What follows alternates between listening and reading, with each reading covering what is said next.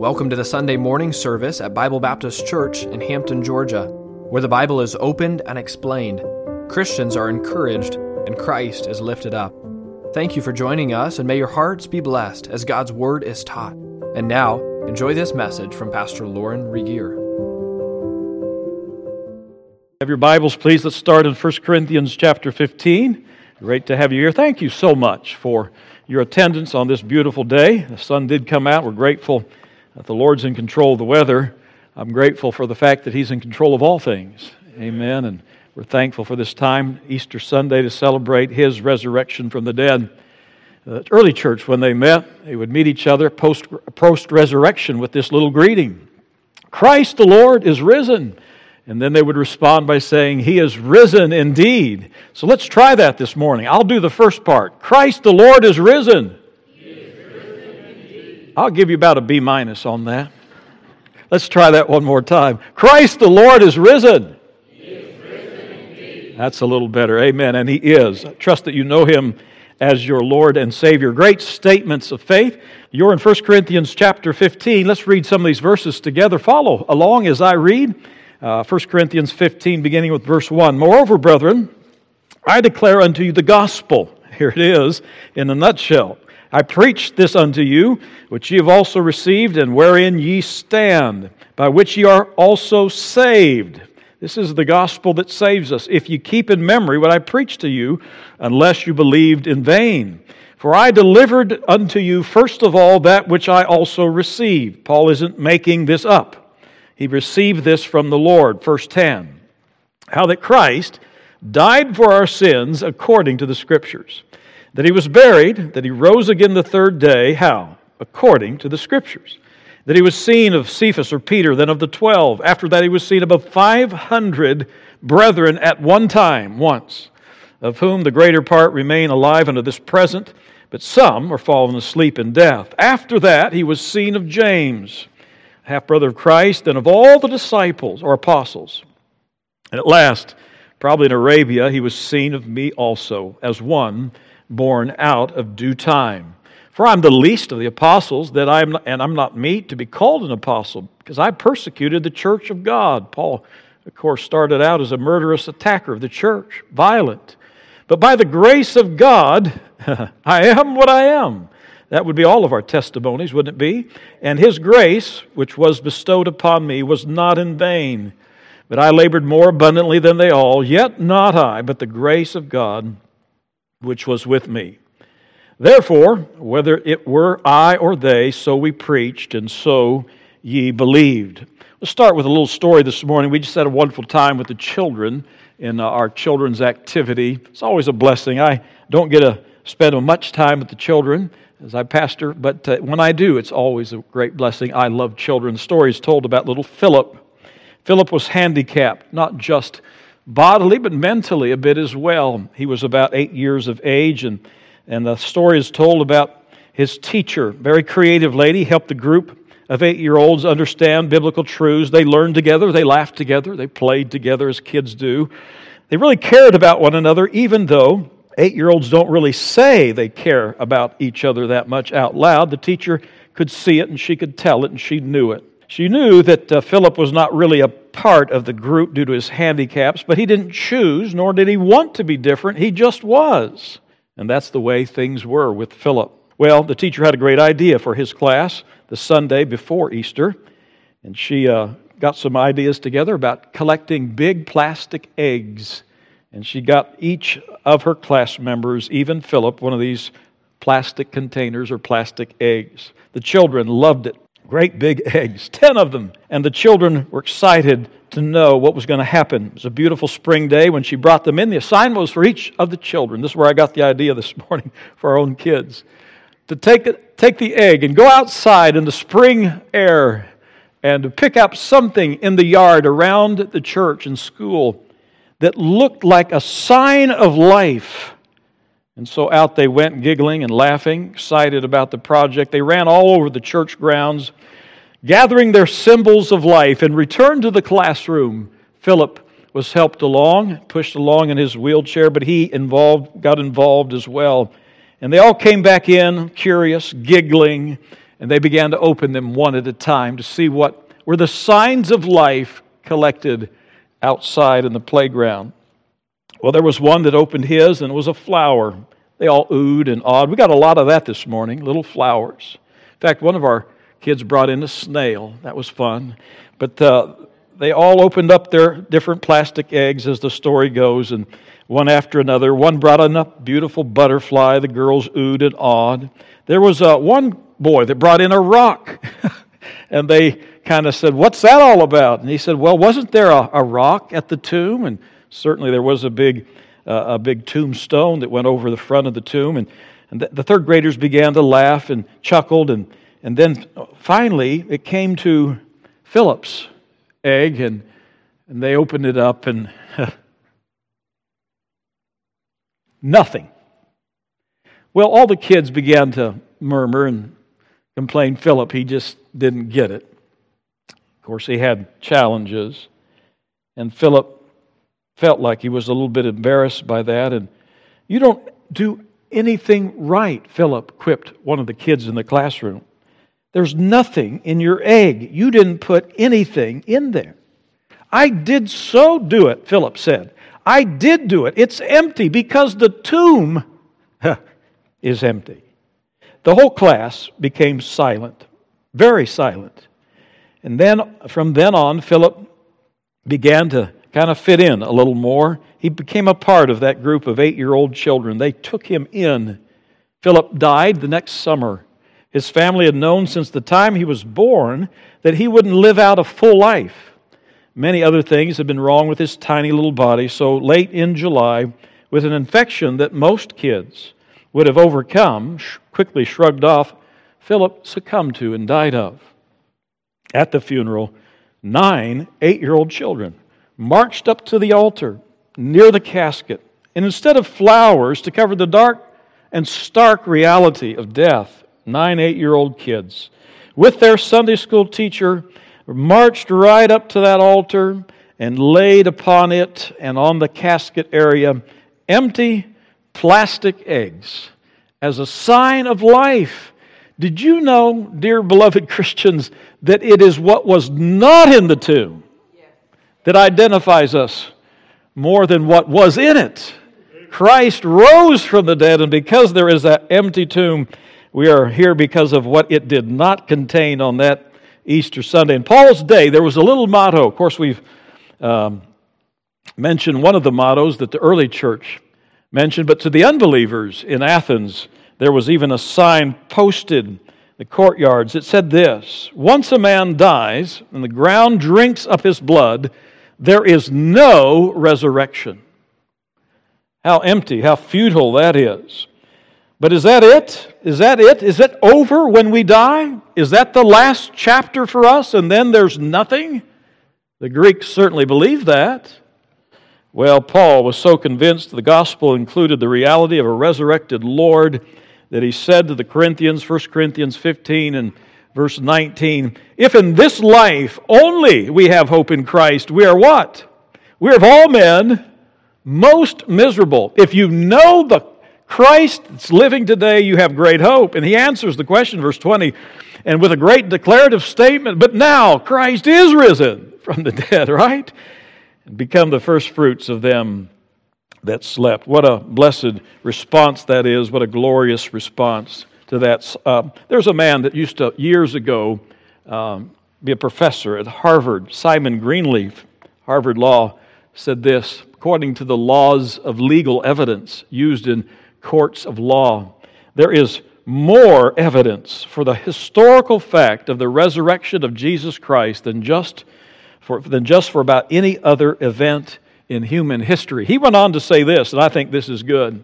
A person who rejects Christ may choose to say that I do not accept it, but he cannot say there is not enough evidence for the resurrection of Christ. Today, with your permission, I'd like to share quickly seven great statements of faith that we find in the Bible there are incredible, incredible proofs from us text that we've just read. There are incredible proofs of the resurrection. And I, I know that the greatest proof of all is the fact that Christ lives in you. And that there is a, there is a transformation that's taken place in your life. I know one great preacher that says this. He says, I no longer ask people, Have you prayed a prayer somewhere along the way? Have you signed a card somewhere along the way? He says, I ask people, Are there any signs of life that Christ has changed you? Is there any sign of life in you? What a great question that is. Great statements, incredible proofs, the chain of proofs, evidence that Jesus is alive. Thanks to the, thanks to the Romans, and thanks uh, to the Sanhedrin. When Jesus died on that cruel cross and they put him in a grave, they did everything imaginable to their power to prove that the case for Christ was closed, that the last chapter was written, that they would never hear from him again. What did they do? Well, they placed him in a tomb. It was a borrowed tomb. There was no other body in there except for his. Did you know that?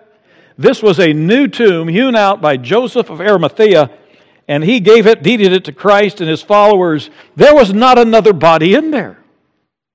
And so they sealed it with a stone. Do you know how heavy that stone was? I talked about the little boy that picked up a little rock. The stone that closed off the tomb. Historians tell us that in that time, in that age, uh, often the tombs were enclosed with big boulders or stones that lay in a channel or a groove in front of the cave in which bodies were entombed, that often weighed from one to three tons. And this particular stone in front of Jesus' tomb was not only pushed there somehow by a group of men after he was placed in that tomb, but the, uh, the Sanhedrin remembered even more carefully than the disciples of Christ himself. The Sanhedrin remembered that he said after three days he would rise again. So they went to Pilate and said, Pilate, with your permission, would you please seal the tomb?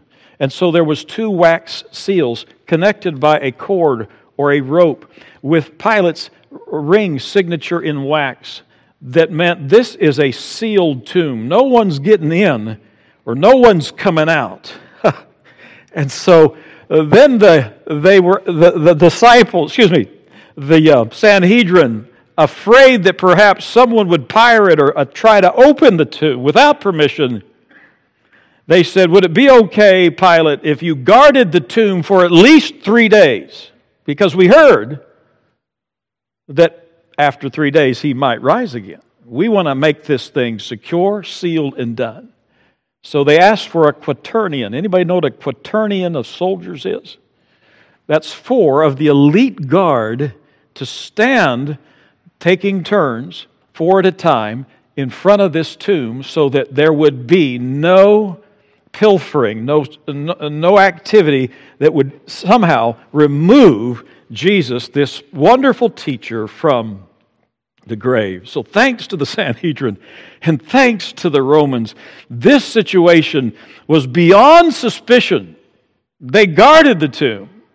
They had two stamped official wax anchors that officially told everybody this tomb is sealed, never to be opened by others guarded by an elite guard at the request of Jerusalem elders who remembered the prophecies that said he may rise again in three days. So here we have our first witness, really.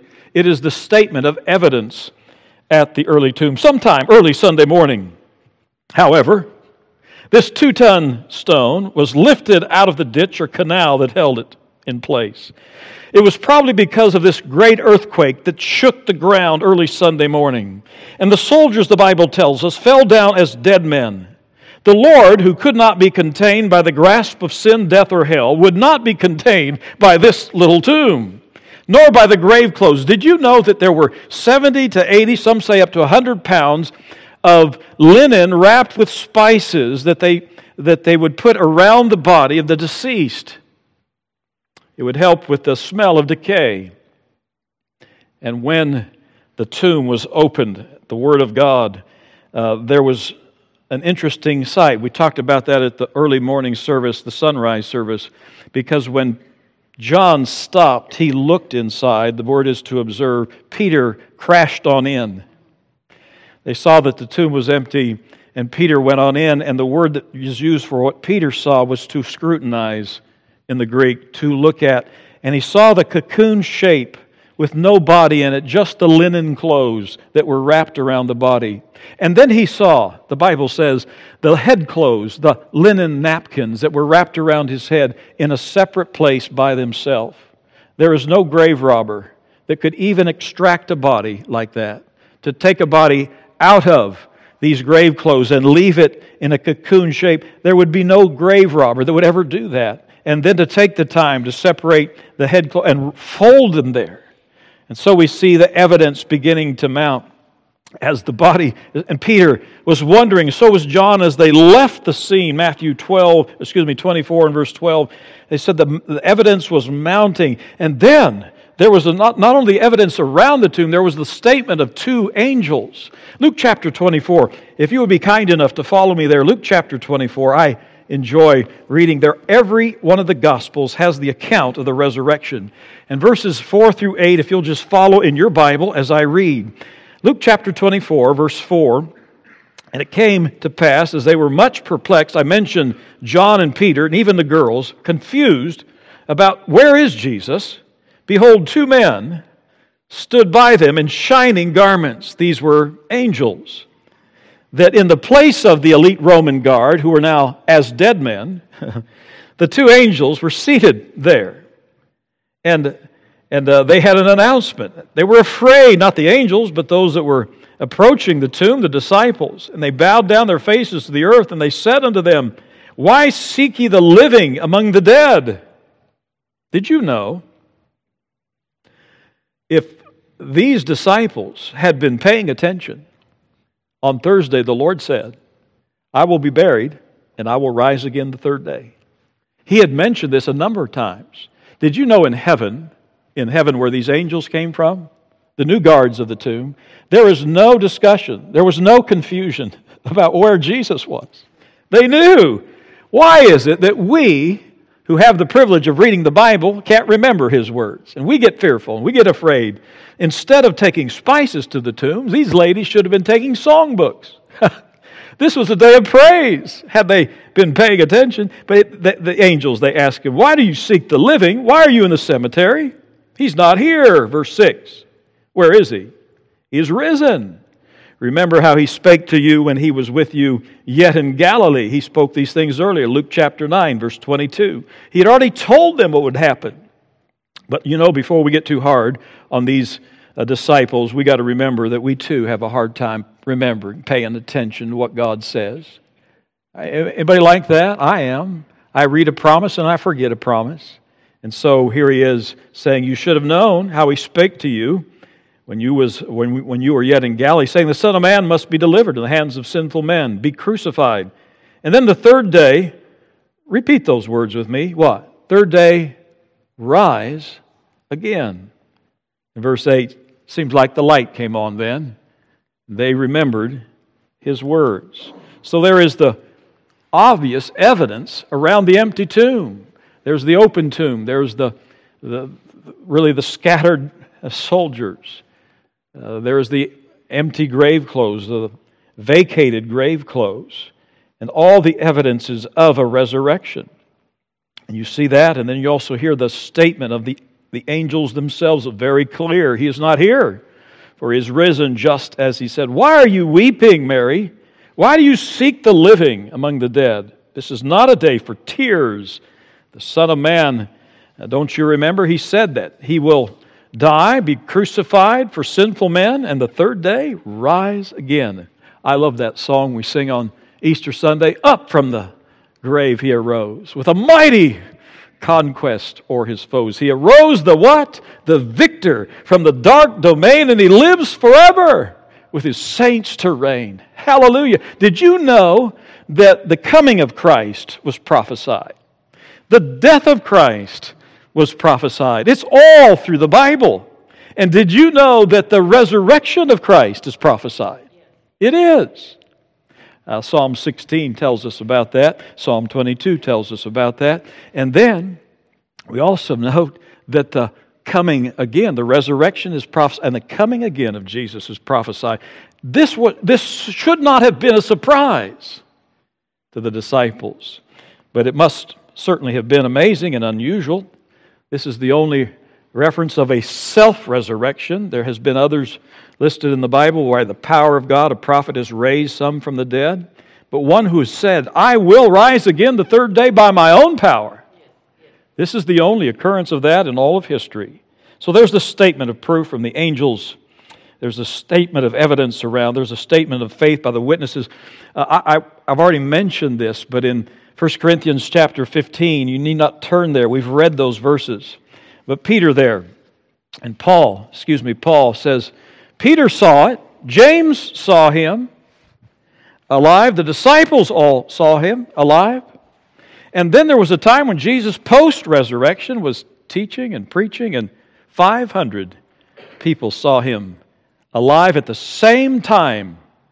They couldn't all have been hallucinating at the same time. And so we see that eyewitness, both then and now, is one of the strongest statements of corroboration of truth. And uh, you know that there was this record of the validity of his resurrection. Fear not, the angel said, Fear not. I am he that liveth. The Lord said later in the book of Revelation, I am he that liveth, was dead. Behold, I am alive forevermore. And I have the keys. I should have somebody with a big old set of keys just stand up in the midst and just, you know what that sounds like? Jesus says, I hold the keys of, of, uh, of hell and death. I've overcome all these things. Revelation chapter 1, 17 and 18. So there is this wonderful statement of faith of the two angels. There's a statement of faith of the eyewitnesses. We see this again in 1 Corinthians chapter 15 and verse 6. All these men in a row, and all those folks saw him. What a strong statement of faith that is.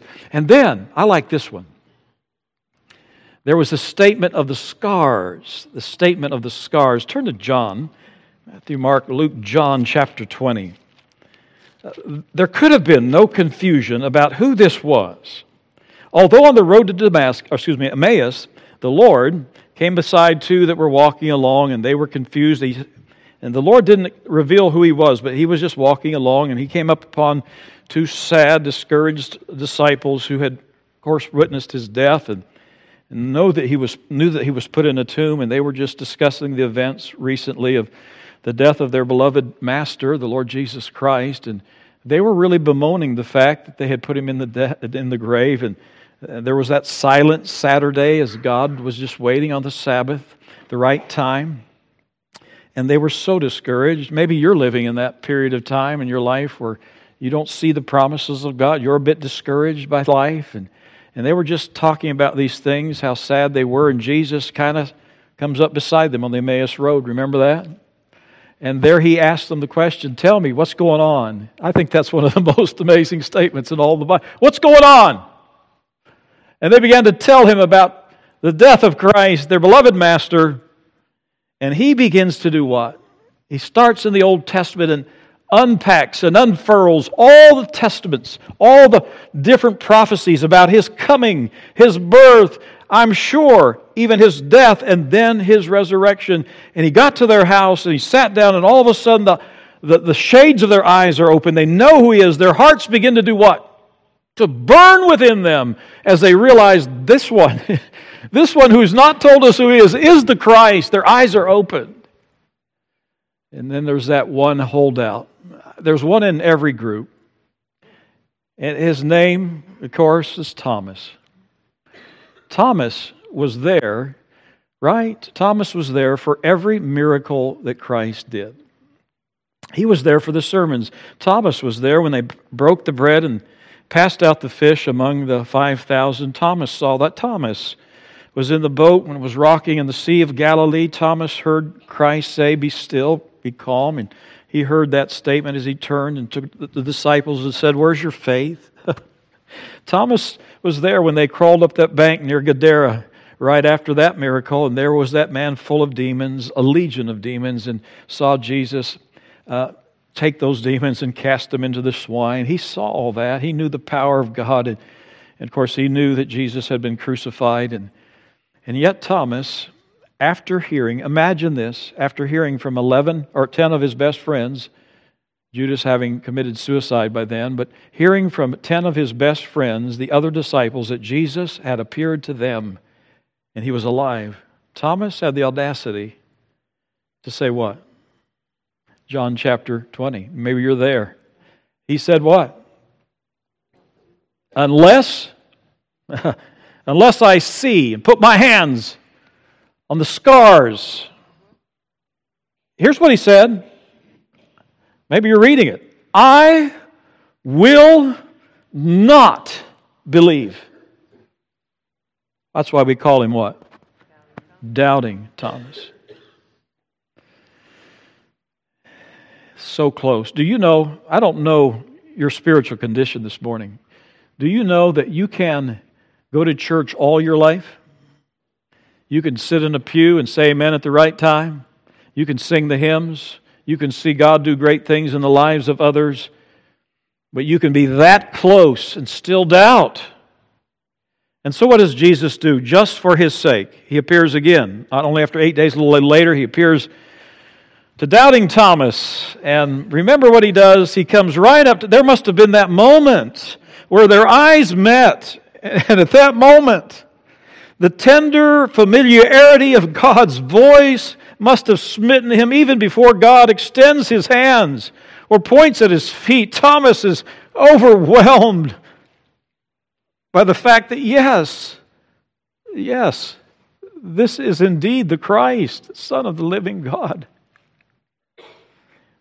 The Lord takes that moment to gesture that way and holds out his palms and I'm sure points at his feet. And Thomas says, What?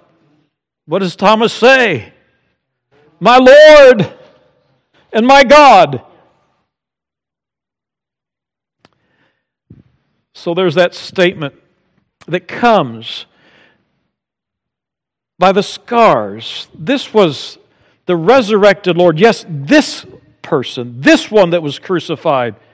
You didn't survive a a crucifixion in Rome. No one survived that. They made sure that you were dead. And by the scars, the Lord is saying, No, I didn't survive it. I died, but I came back. And do you know someone has said the only thing artificial in heaven will be the scars?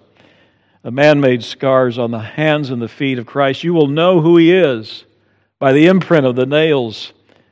Uh, not that we'll ever mistake who he is in heaven, but thank God he did that for you and for me. There's the testament of the scars.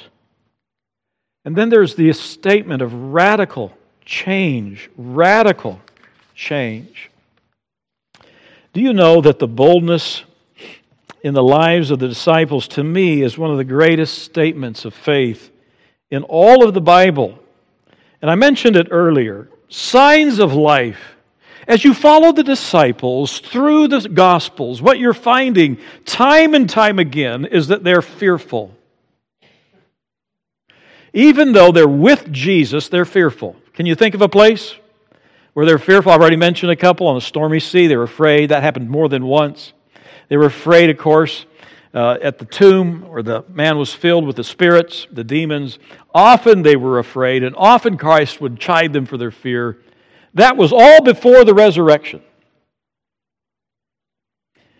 Something happened post resurrection. They were changed. This cowering, fearful bunch of runaway disciples, by the way, only one really stood at the cross. They all forsook him and fled. They were hiding in the shadows, fearful for their lives. One, uh, of course, betrayed Judas, betrayed him, committed suicide. If we were to close the record on the disciples on that Saturday, we would have every reason to doubt the resurrection. My friends, though, after the resurrection, these men all gave their lives boldly for the cause of Christ. Their radical change is a great statement to their faith. How, how, how come it is that there was this marvelous change in boldness? In fact, you look at Acts chapter 4 and Acts chapter 5. They're persecuted after the resurrection for their faith. And in, and in Acts chapter 4, this was the comment of those that saw them. They said, We noticed that those men have been with Jesus. And they were, uh, they were, they were really committed to prison, or at least threatened with prison. And what did they say in Acts chapter 5? They said this You can do what you want to, basically, right? You can, but we must obey what? God. We're not running and hiding anymore. We must obey God rather than men. It doesn't matter what happens to us. What was the what's the change? What's the radical change or transformation point? It was the assurance of the resurrection. Because he lives, we will live too.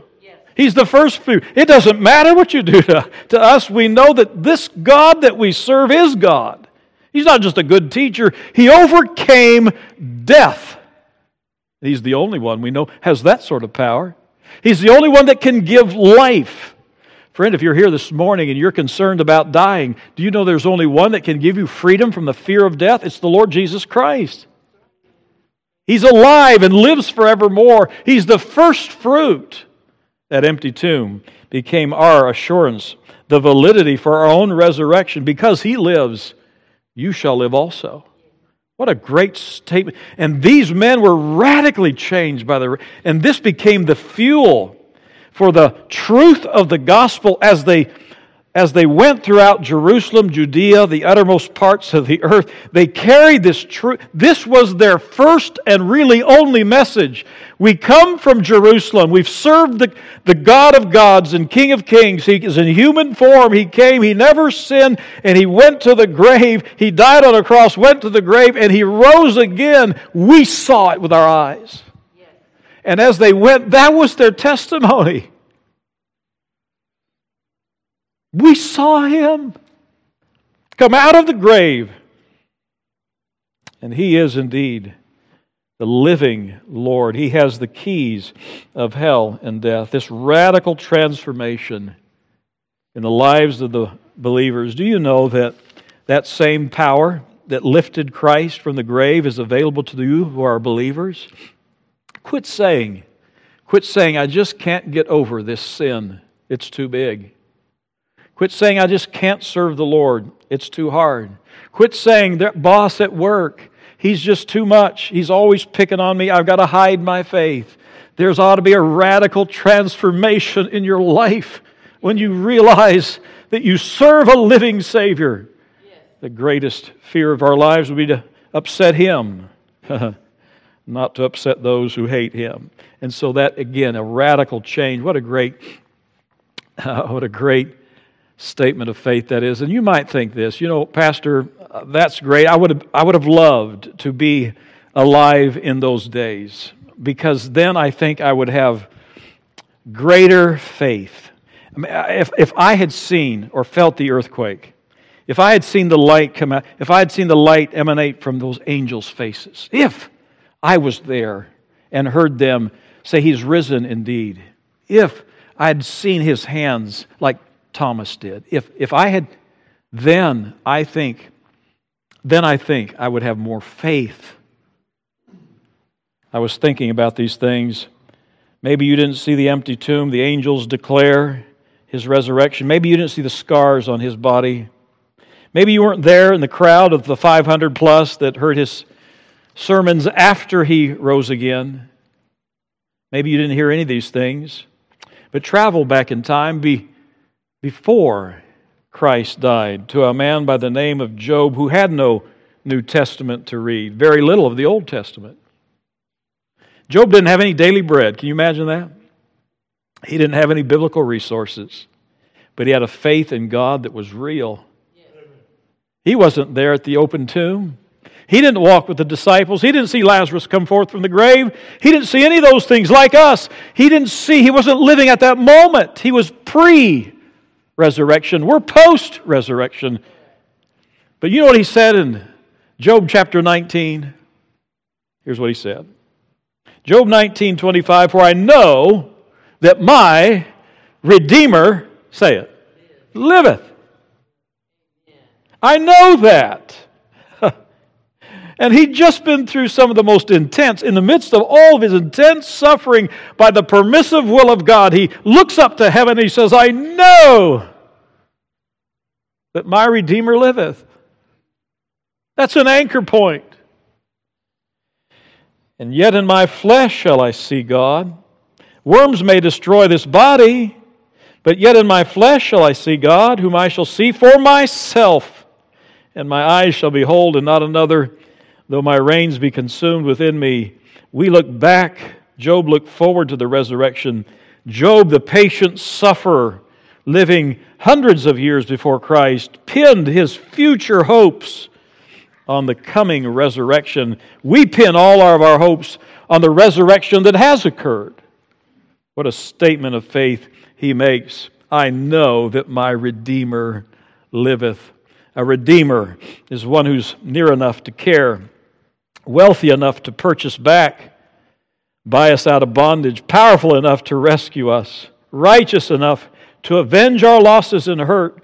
And he looked forward to the coming of Christ who would stand with him on the earth because he knew that his Redeemer lived. What a statement of. In fact, he says this, and many commentators say this about that portion in Job chapter 19, 23 through 27. He says this Write this down with a chisel, an iron pen. He says, Though I don't fully understand how it's going to happen, this is, again, way before the Gospels were written. He says, Though I don't understand how this is going to happen, I know that He lives. And so I want you to do this. And many Bible commentators, when they understand that little phrase, the iron pen, say he wanted it to be written with a chisel on his tombstone, or at least near his grave I know that my Redeemer lives. I do not know why. I've lost my children. I do not know why I've lost my health. I don't know why this is going on in my life. But you take a, take a chisel out and you take a hammer, and on my very tombstone, you write these words I know that my Redeemer lives.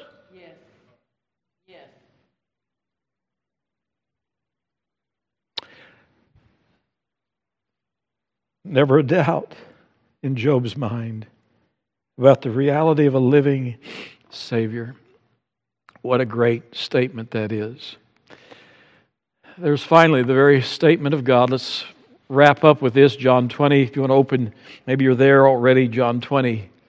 And he's again referring to this time he speaks to Thomas, and here's what he says. And he's speaking to all of us. This Bible is timeless. Verse 29 Jesus said to Thomas, Behold, excuse me, because thou hast seen me, thou hast believed. Blessed are they that have not seen and yet have believed. Are you blessed this morning? God is speaking to us. Do you have blessed vision? Blessed are they that have not seen, that would be Job, that would be you and I, these events, these uh, really validations of the resurrection, but you've, you've read about them in the timeless, infallible, inspired Word of God. Verse uh, 20, or excuse me, 30, and many other signs did Jesus in the presence of his disciples, which are not written in this book. But why are these written? Verse 31, these are written. Again, Jesus speaking to Thomas, these things are written that ye might believe that Jesus is the Christ, the Son of God. That's what the Bible is all about. It's written that you might believe, 1 John 5:13.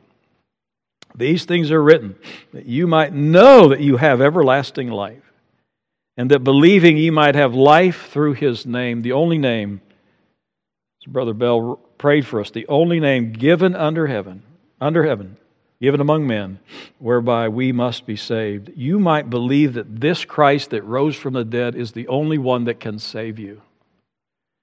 You must trust in Him and Him alone. Have you done that? Let's ask the question as we close what if, what if your life uh, maybe describing Easter story with punctuation marks. How would you do this? Maybe for you, the story would be told just as a comma. You are here this morning, you by the invitation of a family member or friend, and this is your time to go to church once or twice a year. And for you, the Easter story is basically a comma. You stopped your busy life and you've come to church. And you're so excited to get back home and watch whatever your favorite TV show is or get on with life, hang out with the family. For you, the Easter story is just a pause, a comma. A short stop, and then for you, it's back to life. The rat race. Maybe for you, like Mary Magdalene, it's the end of a statement. She came with spices to put on the grave, kind of to just anointing oils that's perfumed. For, for her, she didn't expect Christ to be alive. She certainly wouldn't be carrying that if she did. So it's to her, it's the end of the chapters of his life. A wonderful, blessed teacher but she had doubts. And so it was kind of the end, a bold period, end of a statement. Death for her seemed so final.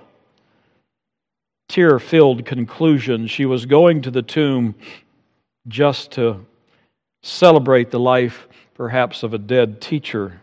Tearfully, she stumbled to the grave. But wait, she got there. Is this the right tomb?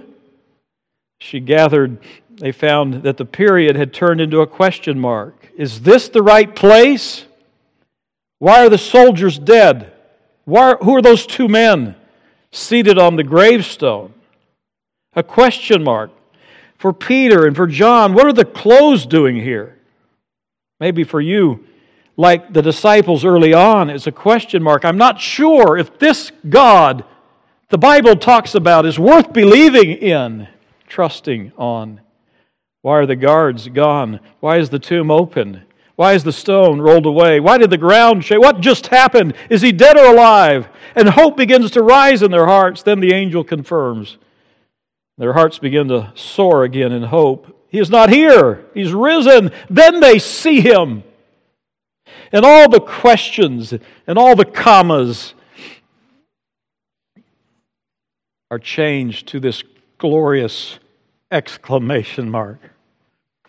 He's alive.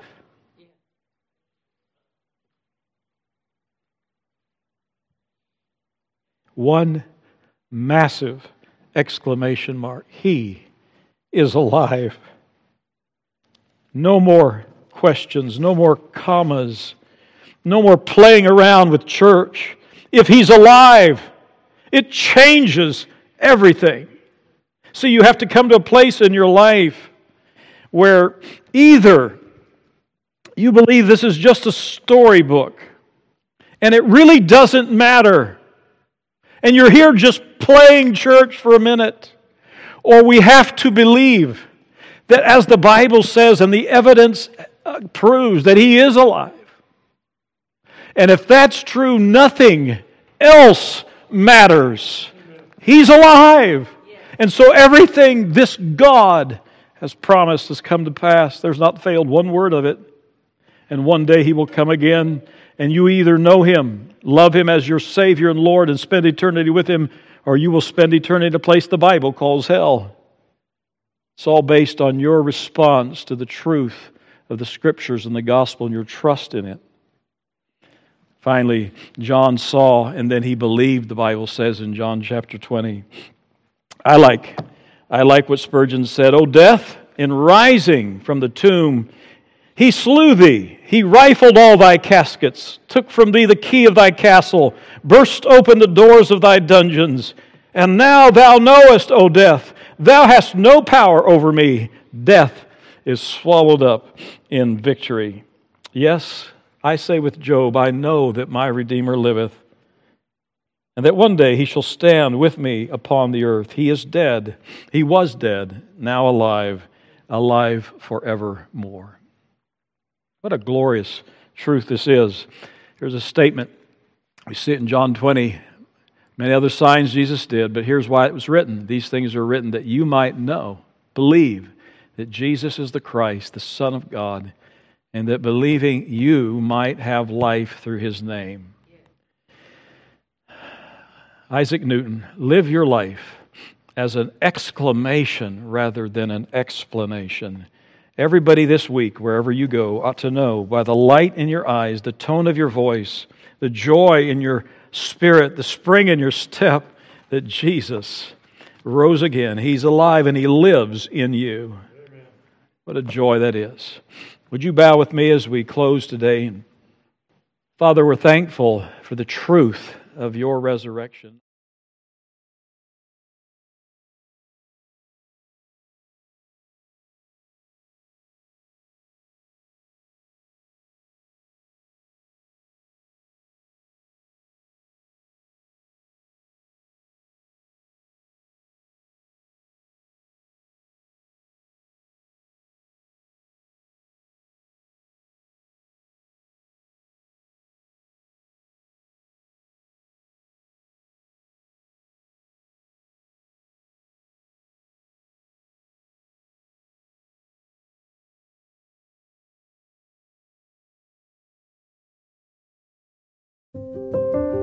Thank you for joining us today. Please tune in each week for new messages from Bible Baptist Church in Hampton, Georgia. Until next time, may the Lord bless you and keep you and make his face to shine upon you.